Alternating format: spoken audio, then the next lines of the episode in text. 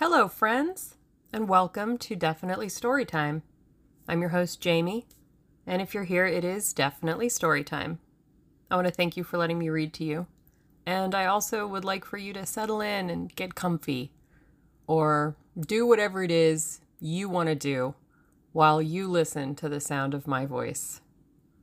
So do that, and we'll begin. Okay, we're going to continue uh, Agatha Christie's The Secret Adversary. We are now in chapter 12 A Friend in Need. Friday and Saturday passed uneventfully.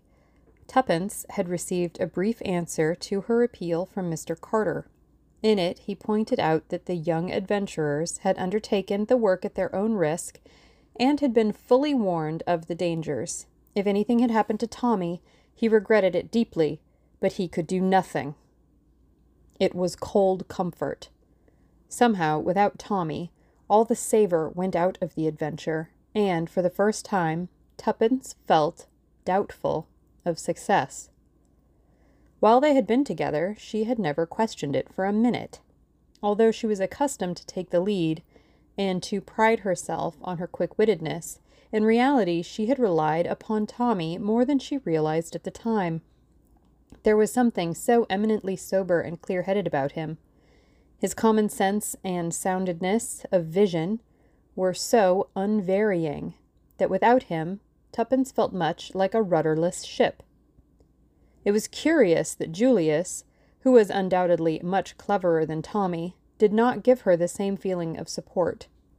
She had accused Tommy of being a pessimist, and it was certain that he always saw disadvantages and difficulties which she herself was optimistically given to overlooking, but nevertheless she had really relied a good deal on his judgment. He might be slow, but he was very sure. It seemed to the girl that, for the first time, she realized the sinister character of the mission they had undertaken so light-heartedly. It had began like a page of romance now, shorn of its glamour, it seemed to be turning to grim reality. Tommy, that was all that mattered. Many times in the day, Tuppence blinked the tears out of her eyes resolutely. Little fool, she would apostrophize herself. Don't snivel. Of course you're fond of him. You've known him all your life. But there's no need to be sentimental about it. In the meantime, nothing more was seen of Boris. He did not come to the flat, and Julius and the car waited in vain. Tuppence gave herself over to new meditations. Whilst admitting the truth of Julius's objections, she had nevertheless not entirely relinquished the idea of appealing to Sir James Peel Egerton. Indeed, she had gone so far as to look up his address in the Red Book. Had he meant to warn her that day? If so, why? Surely she was at least entitled to demand an explanation. He had looked at her so kindly. Perhaps he might tell them something concerning Mrs. Vandermeer, which might lead to a clue to Tommy's whereabouts.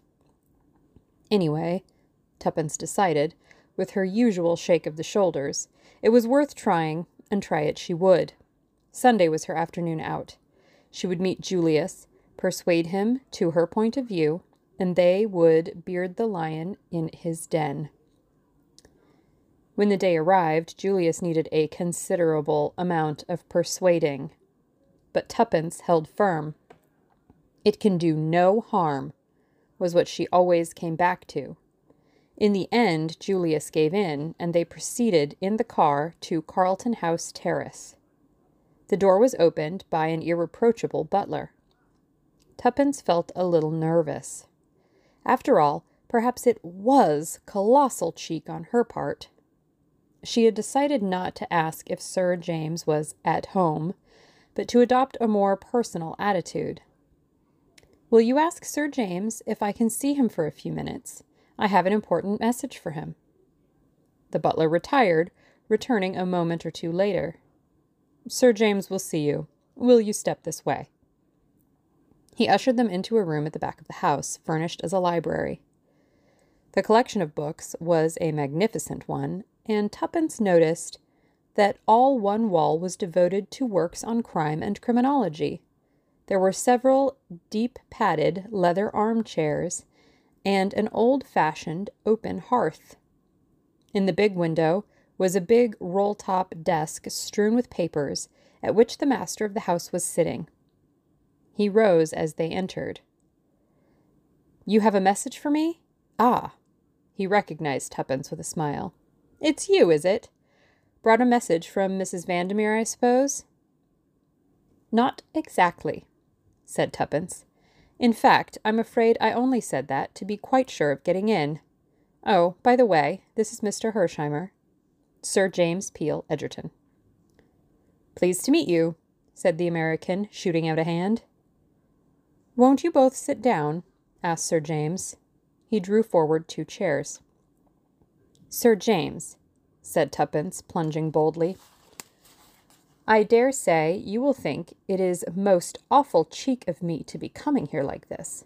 Because, of course, it's nothing whatever to do with you, and then you're a very important person, and of course, Tommy and I are very unimportant. She paused for a breath. Tommy? Queried Sir James, looking across at the American.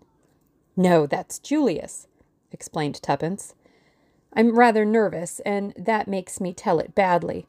What I really want to know is what you meant by what you said to me the other day. Do you mean to warn me against Mrs. Vandermeer? You did, didn't you?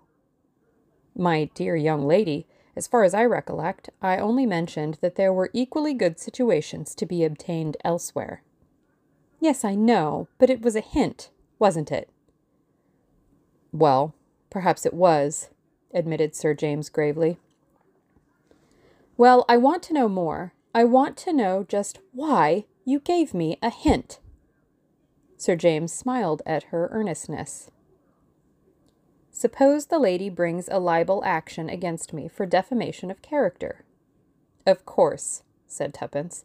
I know lawyers are always dreadfully careful, but can't we say without prejudice first and then say just what we want to?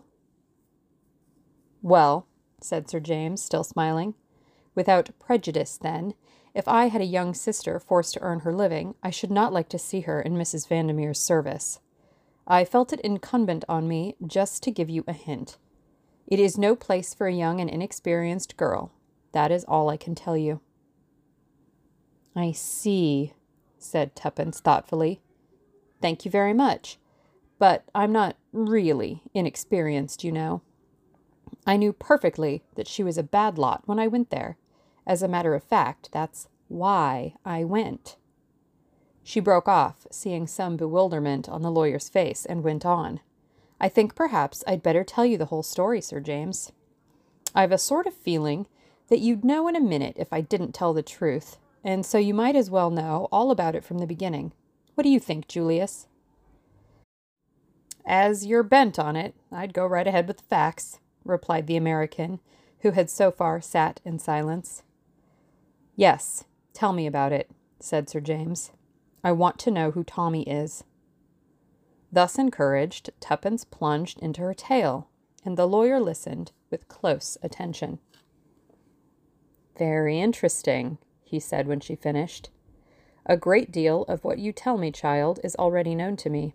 I've had certain theories of my own about this Jane Finn, You've done extraordinarily well so far, but it's rather too bad of what do you know him as?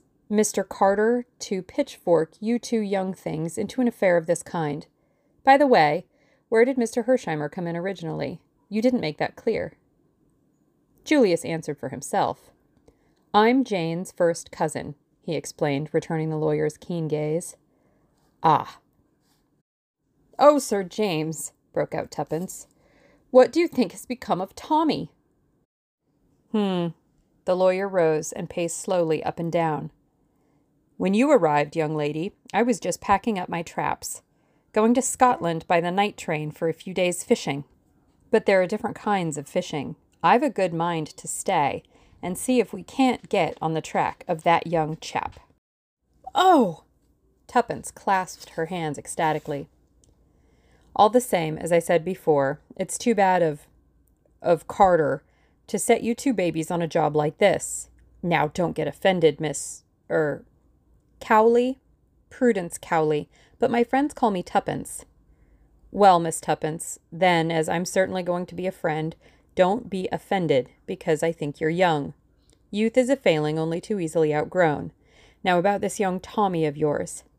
Yes, Tuppence clasped her hands. Frankly, things look bad for him. He's been butting in somewhere where he wasn't wanted. Not a doubt of it. But don't give up hope. And you really will help us? There, Julius. He didn't want me to come, she added by way of explanation. Hmm, said the lawyer, favoring Julius with another keen glance. And why was that? I reckoned it would be no good worrying you with a petty little business like this. I see. He paused a moment. This petty little business, as you call it, bears directly on a very big business, bigger, perhaps, than either you or Miss Tuppence know. If this boy is alive, he may have very valuable information to give us. Therefore, we must find him. Yes, but how? cried Tuppence. I've tried to think of everything. Sir James smiled. And yet there's one person quite near at hand who, in all probability, knows where he is, or at all events where he is likely to be. And who is that? asked Tuppence, puzzled. Mrs. Vandermeer. Yes, but she'd never tell us. And that is where I come in, I think it quite likely that I shall be able to make Mrs. Vandermeer tell me what I want to know. How? demanded Tuppence, opening her eyes very wide. Oh, just by asking her questions, replied Sir James easily. That's the way we do it, you know. He tapped with his finger on the table, and Tuppence felt again the intense power that radiated from the man. And if she won't tell? Julius asked suddenly. I think she will, I have one or two powerful levers. Still, in that unlikely event, there is always the possibility of bribery.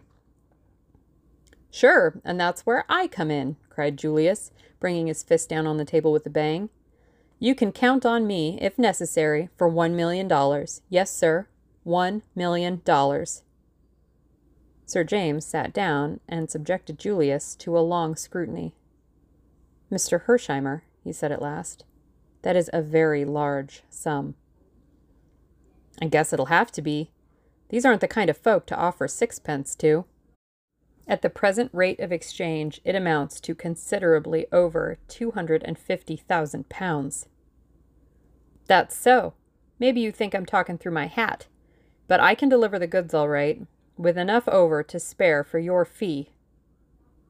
Sir James flushed slightly. There is no question of a fee, Mr. Hersheimmer. I am not a private detective. Sorry, I guess I was just a mite hasty. But I've been feeling bad about this money question. I wanted to offer a big reward for news of Jane some days ago, but your crusted institution of Scotland Yard advised me against it. Said it was undesirable. They were probably right, said Sir James dryly. But it's all okay about Julius, put in Tuppence. He's not pulling your leg. He's got simply pots of money. The old man piled it up in style, explained Julius. Now, let's get down to it. What's your idea? Sir James considered for a moment or two. There is no time to be lost. The sooner we strike, the better. He turned to Tuppence. Is Mrs. Vandermeer dining out tonight, do you know? Yes, I think so, but she will not be out late. Otherwise, she would have taken the latch key. Good. I will call upon her at about ten o'clock. What time are you supposed to return? About nine thirty or ten, but I could go back earlier. You must not do that on any account. It might arouse suspicion if you did not stay out until the usual time. Be back by nine thirty. I will arrive at ten. Mr. Hersheimmer will wait below in a taxi, perhaps? He's got a new Rolls Royce car, said Tuppence, with vicarious pride. Even better. If I succeed in obtaining the address from her, we can go there at once, taking Mrs. Vandermeer with us if necessary. You understand? Yes. Tuppence rose to her feet with a skip of delight. Oh, I feel so much better. Don't build on it too much, Miss Tuppence. Go easy. Julius turned to the lawyer. Say then, I'll call for you in the car around about 9:30, is that right? Perhaps that will be the best plan. It would be unnecessary to have two cars waiting about. Now, Miss Tuppence, my advice to you is to go and have a good dinner, a really good one, mind, and don't think ahead more than you can help. She shook hands with them both, and a moment later they were outside. Isn't he a duck? inquired Tuppence ecstatically as she skipped down the steps. Oh, Julius, isn't he just a duck? Well, I allow he seems to be the goods all right, and I was wrong about its being useless to go to him. Say, shall we go right away back to the Ritz? I must walk a bit, I think. I feel so excited. Drop me in the park, will you? Unless you'd like to come too. I want to get some petrol, he explained, and send off a cable or two. All right, I'll meet you at the Ritz at seven. We'll have to dine upstairs. I can't show myself in these glad rags. Sure, I'll get Felix help me choose the menu. He's some head waiter, that. So long. Tuppence walked briskly along towards the Serpentine, first glancing at her watch. It was nearly six o'clock. She remembered that she had had no tea, but felt too excited to be conscious of hunger. She walked as far as Kensington Gardens, and then slowly retraced her steps, feeling infinitely better for the fresh air and exercise. It was not so easy to follow Sir James's advice and put the possible events of the e- evening out of her head. As she drew nearer and nearer to Hyde Park Corner, the temptation to return to South Audley Mansions was almost irresistible. At any rate, she decided it would do no harm to just go and look at the building. Perhaps then she could resign herself to waiting patiently for ten o'clock. South Audley Mansions looked exactly the same as usual. What Tuppence had expected she hardly knew, but the sight of its red brick solidity slightly assuaged the growing and entirely unreasonable uneasiness that possessed her. She was just turning away when she heard a piercing whistle, and the faithful Albert came running from the building to join her. Tuppence frowned. It was no part of the program to have attention called to her presence in the neighborhood, but Albert was purple with suppressed excitement. I say, miss, she's a going. Who's going? demanded Tuppence sharply. The crook, Ready Rita, Mrs. Vandermeer. She's a packing up and she's just sent down word for me to get her a taxi. What? Tuppence clutched his arm. It's the truth, miss. I thought maybe as you didn't know about it. Albert, cried Tuppence, you're a brick. If it hadn't been for you, we'd have lost her. Albert flushed with pleasure at his tribute. There's no time to lose, said Tuppence, crossing the road. I've got to stop her. At all costs, I must keep her here until she broke off. Albert, there's a telephone here, isn't there? The boy shook his head. The flats mostly have their own, miss. But there's a box just round the corner. Go to it then, at once, and ring up the Ritz Hotel. Ask for Mr. Hersheimmer, and when you get him, tell him to get Sir James and come on at once, as Mrs. Vandermeer is trying to hook it. If you can't get him, ring up Sir James Peel Egerton. You'll find his number in the book, and tell him what's happening. You won't forget the names, will you? Albert repeated them glibly. You trust to me, miss. It'll be all right. But what about you? Aren't you afraid to trust yourself with her? No, no, that's all right. But go and telephone. Be quick. Drawing a long breath, Tuppence entered the mansions and ran up to the door of number 20. How she was to detain Mrs. Vandermeer until the two men arrived, she did not know, but somehow or other it had to be done, and she must accomplish the task single handed. What had occasioned this precipitate departure? Did Mrs. Vandermeer suspect her? Speculations were idle. Tuppence pressed the bell firmly. She might learn something from the cook. Nothing happened, and after waiting some minutes, Tuppence pressed the bell again keeping her finger on the button for some little while. At last she heard footsteps inside, and a moment later Mrs. Vandermeer herself opened the door. She lifted her eyebrows at the sight of the girl. You? I had a touch of a toothache, ma'am, said Tuppence glibly. So thought it better to come home and have a quiet evening. Mrs. Vandermeer said nothing, but she drew back and let Tuppence pass into the hall. How unfortunate for you, she said coldly. You had better go to bed. Oh, I shall be all right in the kitchen, ma'am. Cook will. Cook is out, said Mrs. Vandermeer in a rather disagreeable tone. I sent her out. So you see, you had better go to bed. Suddenly, Tuppence felt afraid. There was a ring in Mrs. Vandermeer's voice that she did not like at all. Also, the other woman was slowly edging her up the passage. Tuppence turned at bay. I don't want. Then, in a flash, a rim of cold steel touched her temple, and Mrs. Vandermeer's voice rose cold and menacing. You damned little fool! Do you think I don't know? No, don't answer. If you struggle or cry out, I'll shoot you like a dog. The rim of steel pressed a little harder against the girl's temple. Now then, march, went on Mrs. Vandermeer. This way, into my room.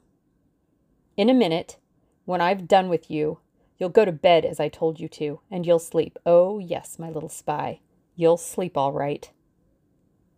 There was a sort of hideous geniality in the last words which Tuppence did not at all like. For the moment there was nothing to be done, and she walked obediently into Mrs. Vandermeer's bedroom. The pistol never left her forehead. The room was in a state of wild disorder. Clothes were flung about right and left. A suitcase and a hat box, half packed, stood in the middle of the floor. Tuppence pulled herself together with an effort. Her voice shook a little, but she spoke out bravely. Come now, she said. This is nonsense. You can't shoot me. Why, everyone in the building would hear the report. I'd risk that, said Mrs. Vandermeer cheerfully. But as long as you don't sing out for help, you're all right, and I don't think you will. You're a clever girl. You deceived me, all right. I hadn't a suspicion of you. So I've no doubt that you understand perfectly well that this is where I'm on top and you're underneath. Now then, sit on the bed. Put your hands above your head and if you value your life, don't move them. Tuppence obeyed passively. Her good sense told her that there was nothing else to do but accept the situation. If she shrieked out for help, there was very little chance of anyone hearing her, whereas there was probably quite a good chance of Mrs. Vandermeer's shooting her. In the meantime, every minute of delay gained was valuable. Mrs. Vandermeer laid down the revolver on the edge of the washstand within reach of her hand, and, still eyeing Tuppence like a lynx in case the girl should attempt to move, she took a little stoppered bottle from its place on the marble and poured some of its contents into a glass which she filled up with water. What's that? Asked Tuppence sharply. Something to make you sleep soundly. Tuppence paled a little. Are you going to poison me? she asked in a whisper. Perhaps, said Mrs. Vandermeer, smiling agreeably. Then I shan't drink it, said Tuppence firmly. I'd much rather be shot. At any rate, that would make a row, and someone might hear it. But I won't be killed off quietly, like a lamb. Mrs. Vandermeer stamped her foot. Don't be a little fool. Do you really think I want a hue and cry for murder out after me? If you've any sense at all, you'll realize that poisoning you wouldn't suit my book at all. It's a sleeping draught, that's all. You'll wake up tomorrow morning none the worse. I simply don't want the bother of tying you up and gagging you. That's the alternative. And you won't like it, I can tell you. I can be very rough if I choose. So drink this down like a good girl, and you'll be none the worse for it. In her heart of hearts, Tuppence believed her. The arguments she had adduced rang true. It was a simple and effective method of getting her out of the way for the time being. Nevertheless, the girl did not take kindly to the idea of being tamely put to sleep without as much as one bid for freedom. She felt that once Mrs. Vandermeer gave them the slip, the last hope of finding Tommy would be gone. Tuppence was quick in her mental processes. All these reflections passed through her mind in a flash, and she saw where a chance, a very problematical chance, lay, and she determined to risk all in one supreme effort. Accordingly, she lurched suddenly off the bed and fell on her knees before Mrs. Vandermeer, clutching her skirts frantically. I don't believe it, she moaned. It's poison. I know it's poison. Oh, don't make me drink it. Her voice rose to a shriek. Don't make me drink it! Mrs. Vandermeer, glass in hand, looked down with a curling lip at this sudden collapse. Get up, you little idiot! Don't go on driveling there. How you ever had the nerve to play your part as you did, I can't think. She stamped her foot. Get up, I say! But Tuppence continued to cling and sob, interjecting her sobs with incoherent appeals for mercy. Every minute gained was to the good. Moreover, as she groveled, she moved imperceptibly nearer to her objective.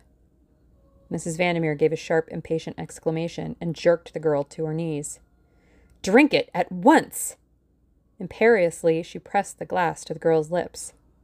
Tuppence gave one last despairing moan. You swear it won't hurt me? She temporized. Of course it won't hurt you. Don't be a fool. Will you swear it?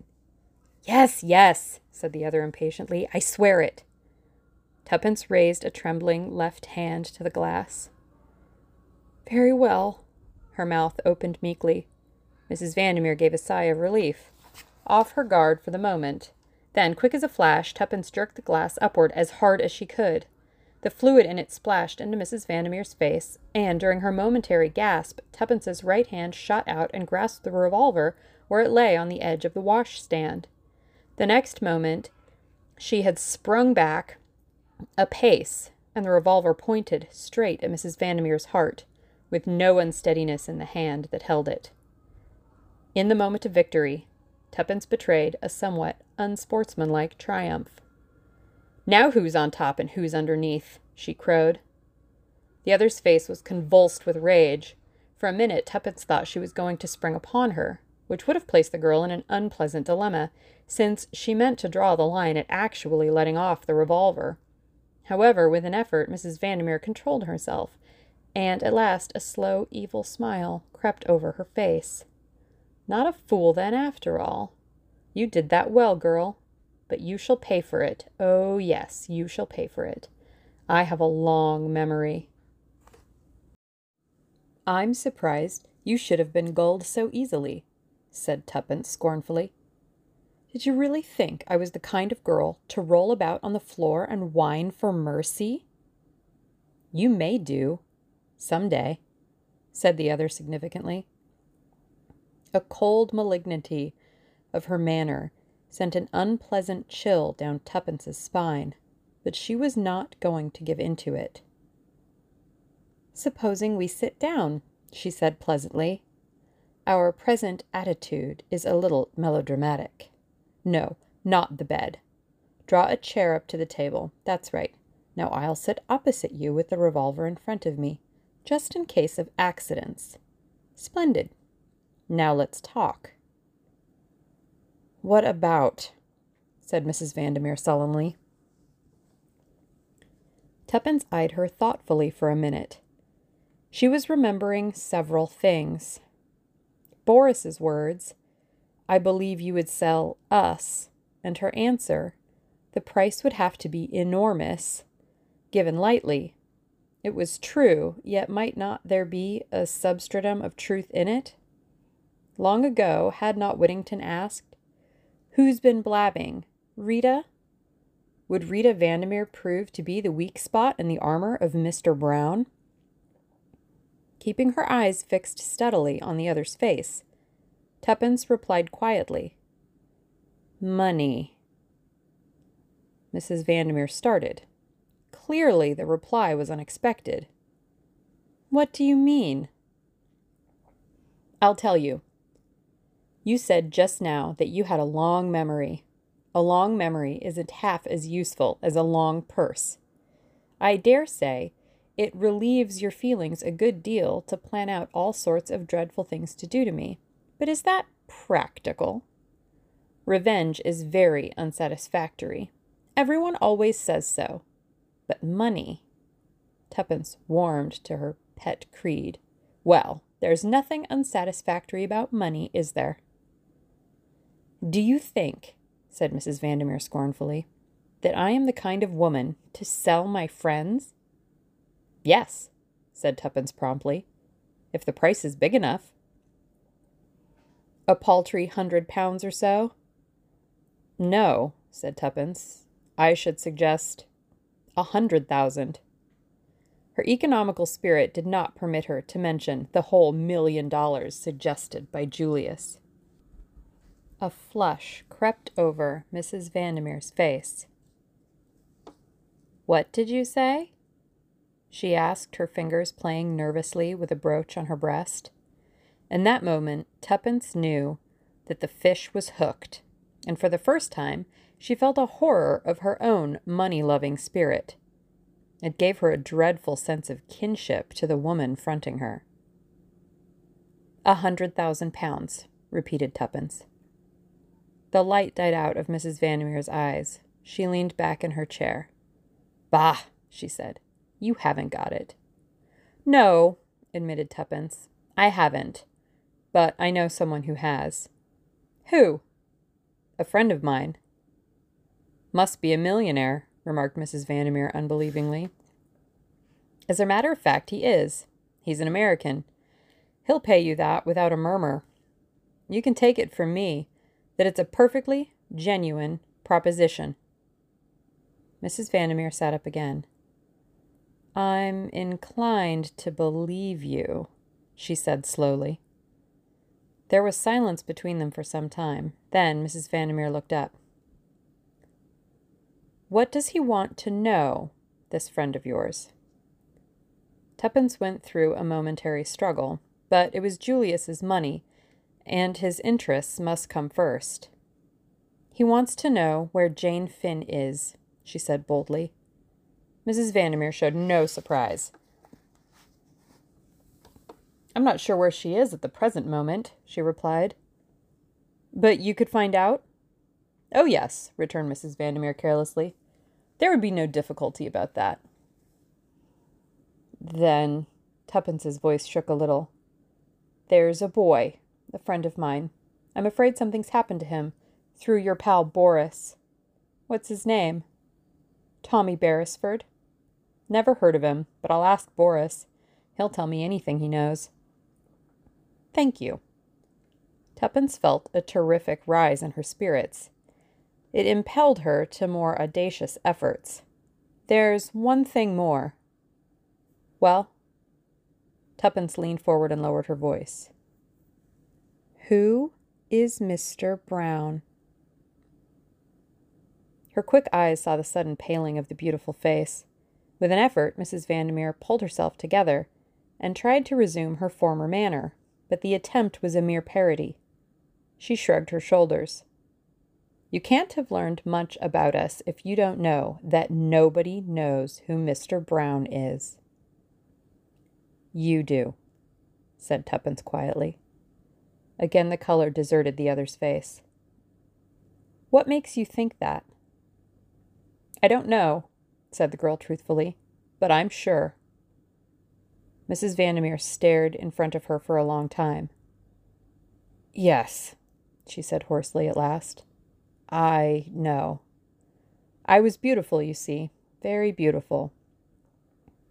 You are still, said Tuppence with admiration. Mrs. Vandemeyer shook her head. There was a strange gleam in her electric blue eyes. Not beautiful enough, she said in a soft, dangerous voice. Not beautiful enough, and sometimes lately I've been afraid. It's dangerous to know too much. She leaned forward across the table. Swear that my name shan't be brought into it, that no one shall ever know. I swear it, and once he's caught, you'll be out of danger. A terrified look swept across Mrs. Vandemeyer's face. Shall I? Shall I ever be? She clutched Tuppence's arm. You're sure about the money? Quite sure. When shall I have it? There must be no delay. This friend of mine will be here presently. He may have to send cables or something like that, but there won't be any delay. He's a terrific hustler.